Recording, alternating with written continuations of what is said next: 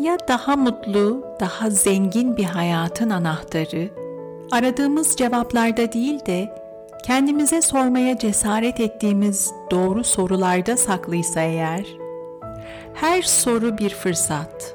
Her gün sorduğumuz basit sorular bile düşüncelerimizi, duygularımızı, hikayemizi şekillendirme gücüne sahip. Merhaba, ben Ahenk. Hepimiz mutlu olmak istiyoruz. Sahip olduğumuz biricik hayatı en iyi şekilde yaşamak istiyoruz. Her bölümde insan olmanın anlamını, hayatın anlamını ve mucizevi beynimizi keşfe çıkacağımız Mutlu Beyin podcast'ine hoş geldiniz. Tekrar merhaba. Kendimize her gün hiç durmadan sorular soruyoruz. Ne giysem, ne seyretsem, bugün ne pişirsem, bu sıra niye bir türlü ilerlemiyor, bu iş nasıl yetişecek, kim dağıttı burayı, neden aramadı, bana neden kötü davranıyor, niye her iş benim üzerimde, yapabilecek miyim, başarabilecek miyim, mutlu olabilecek miyim? Her gün aklımızdan binlerce, on binlerce düşünce geçiyor ve bu düşüncelerin önemli bir kısmı sorularla başlıyor. İnsan zihni doğası gereği meraklı, varlığımızın temelinde doğuştan gelen bir meraka sahibiz. Merak ediyoruz.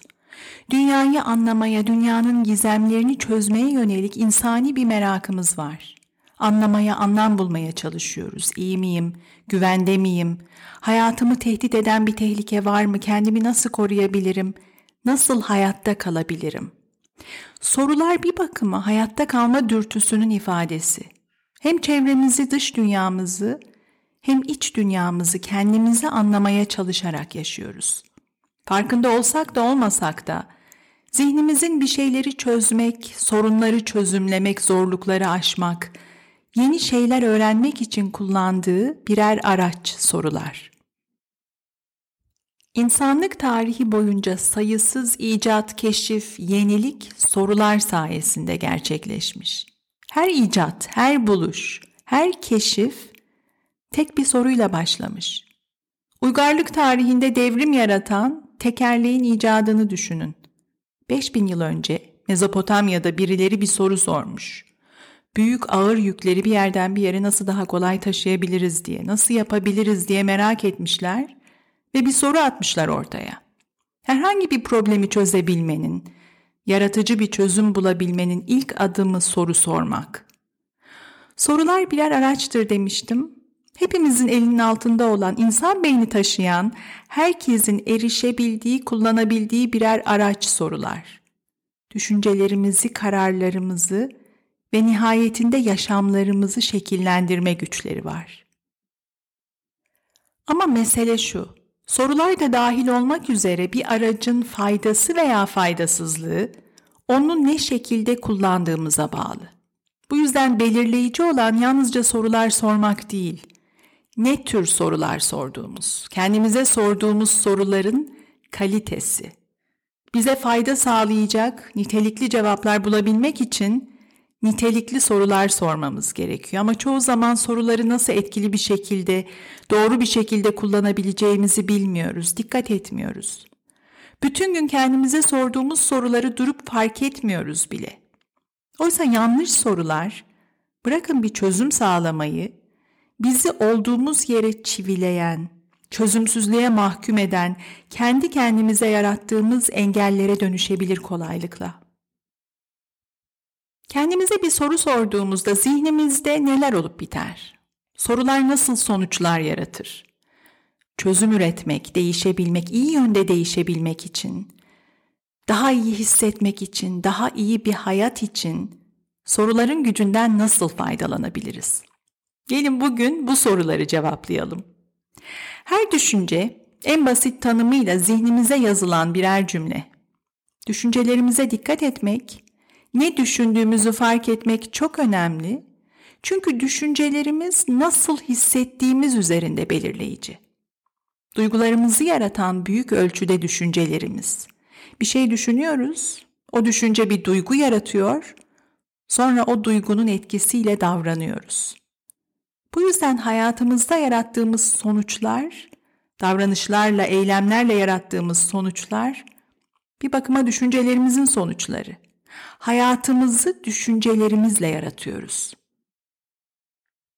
Sorular da birer düşünce ama bir düşünce içsel bir ifadeyi kapsarken her soru fazladan bilgi edinmek için tasarlanmış bir araç. Sorularla anlayışımızı, kavrayışımızı genişletmeyi amaçlıyoruz ve dışarıya açılıyoruz. Düşünceler genellikle görüşlerimizi, inançlarımızı ve iç diyalogumuzu kapsarken sorular iç dünyamız ile dış çevre arasında köprü görevi görüyor. Bir soru yönelttiğimizde merakımızı dışarıya doğru genişletmiş oluyoruz. Şimdi şu iki şeyi fark etmek çok önemli.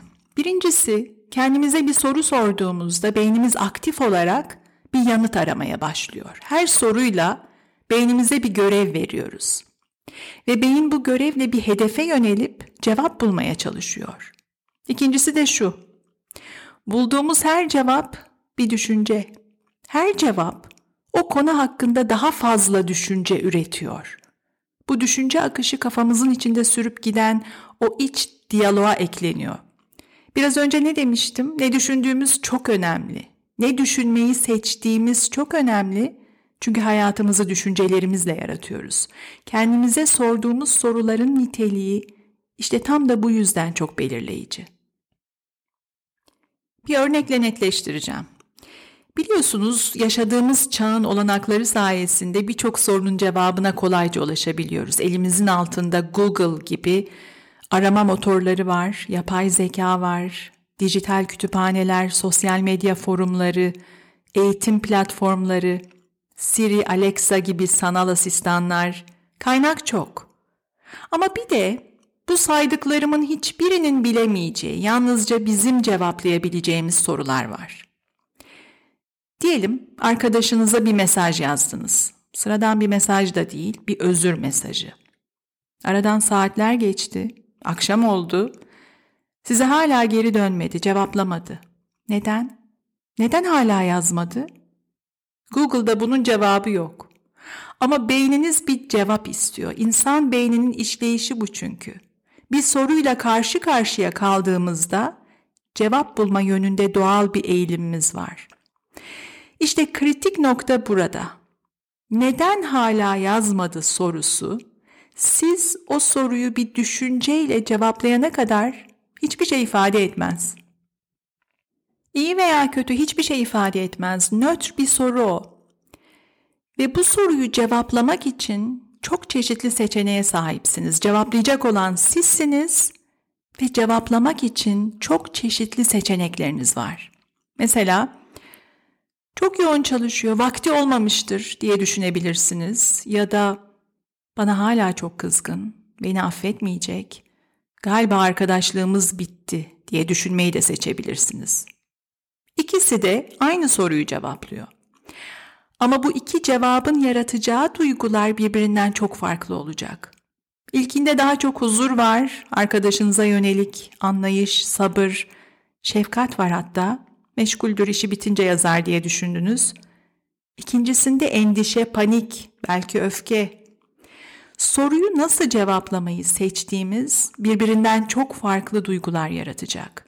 Ve sonra nasıl hissediyorsak, hangi duyguyu hissediyorsak o duygunun etkisiyle davranacağız. Düşüncelerimizi fark etmekten bahsetmiştim.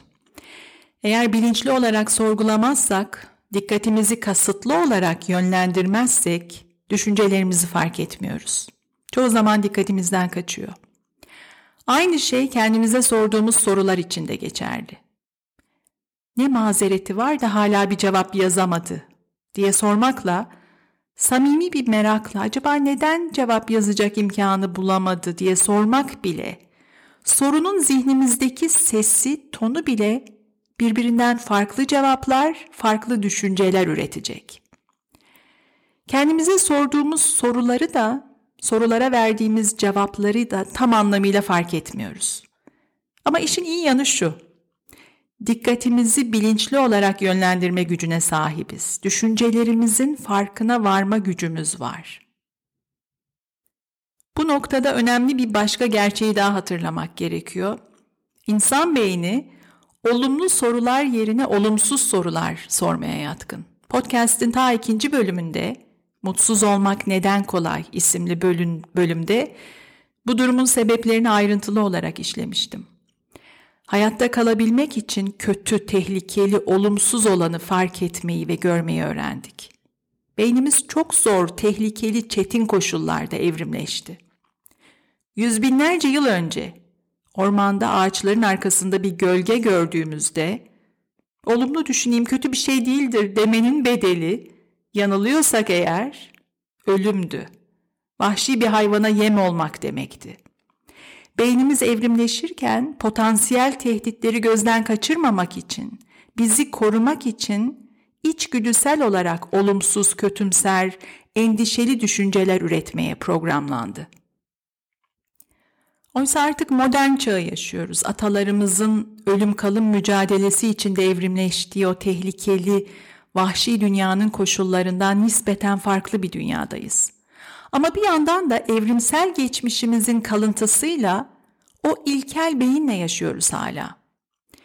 Düşüncelerimizin doğruluğunu sorgularken bunu akılda tutmak önemli.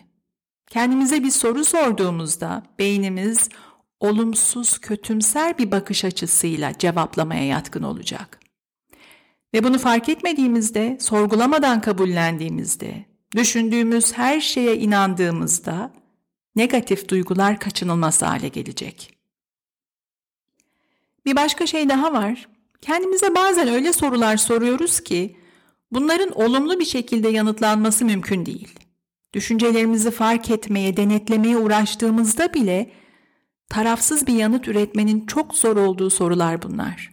Bir çıkmaz sokak gibi.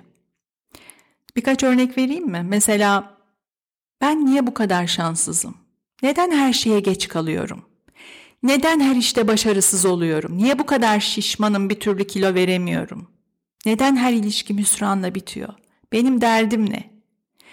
Dikkat edin bu tür sorular daha en baştan olumsuz, çaresiz, içinden çıkılamaz bir durumda olduğumuzu varsayarak, bu varsayımı gerçek diye kabullenerek çıkıyor yola.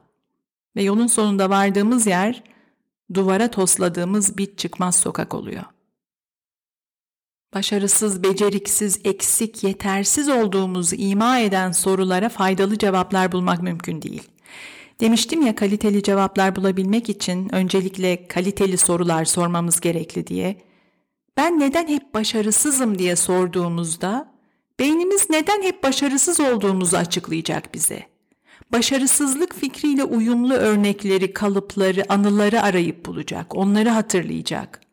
Ve böylece başarısızlık inancını pekiştiren bir döngü yaratacak. Bu çıkmaz sokak benzeri sorularda genellikle ya hep ya hiç yaklaşımı, katı mutlakçı ifadeler dikkat çeker. Hep, her zaman, hiçbir zaman, asla, bir türlü ne yaparsam yapayım.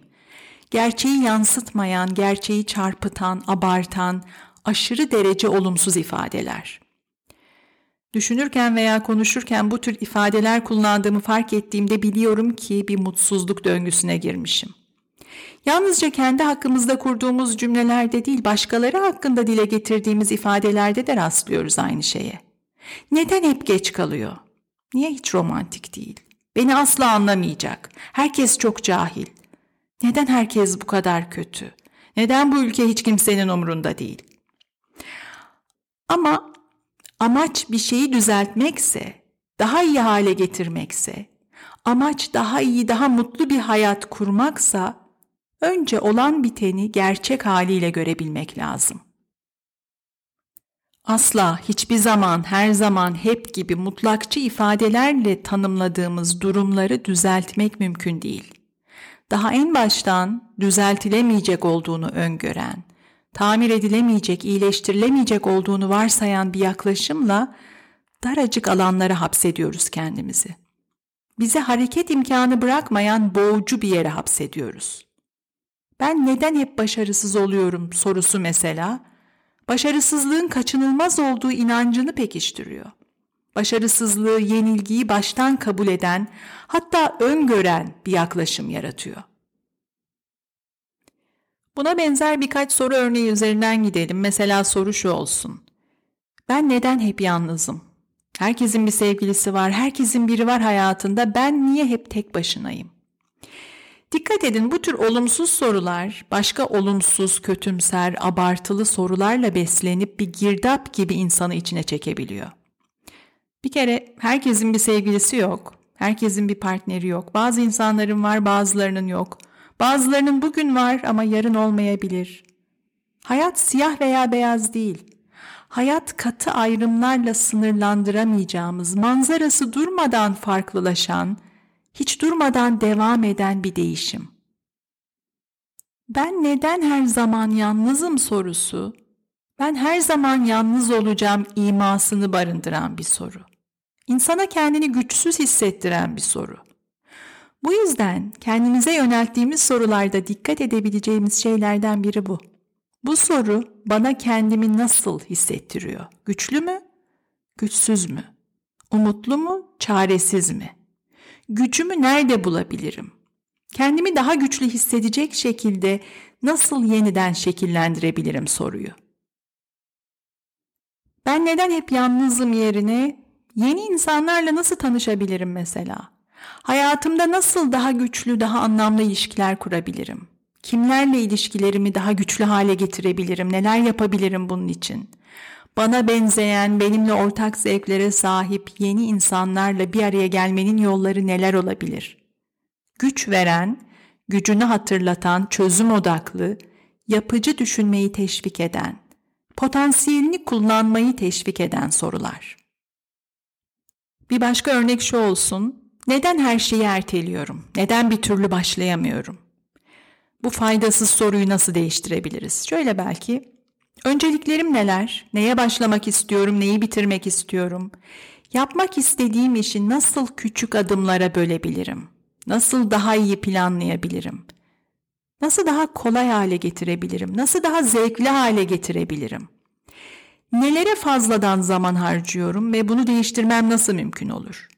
Bugün yapabileceğim en kolay şey ne? Atabileceğim en basit adım ne? Çözümsüzlüğü hatırlatan, çözümsüzlüğü kabullenen değil, nasıl nasıl diye sorarak çözüm bulmaya çalışan sorular. Bunu yaparken soruları motivasyon kaynağına dönüştürmek bile mümkün. Bu işte neden başarısızım yerine en çok hangi becerilerime güveniyorum mesela? Hangi konularda daha iyiyim ve bu yönlerimi nasıl daha akıllıca değerlendirebilirim? Hangi konularda gelişmek istiyorum? Zorluklar karşısında gücümüzü hatırlatan, bizi yaratıcı olmaya teşvik eden, açık görüşlü olmayı teşvik eden sorularla. Kendimize sorduğumuz doğru sorular yalnızca sorgulama değil, fırsatların, olanakların, dönüşümün yolunu açan birer basamak. İnsan beyni mucizevi bir mekanizma. Hepimiz çok akıllı varlıklarız. İçinde bulunduğumuz bir duruma baktığımızda yalnızca eldeki bilgiyi görüp işlemekle kalmıyoruz. Aynı zamanda o durumu nasıl yorumlayacağımıza karar veriyoruz. O durum hakkında ne düşüneceğimizi seçip kendi gerçekliğimizi yeniden inşa ediyoruz. Böyle bir gücümüz var. Hayatımız kendimize sorduğumuz sorular doğrultusunda ilerleyecek ve doğru sorular doğru cevapları bulacak. Doğru hayatı yaratacak. Beni dinlediğiniz için teşekkür ederim. Yeni bölümleri kaçırmamak için Mutlu Beyni takibi alın. Her pazartesi görüşmek dileğiyle.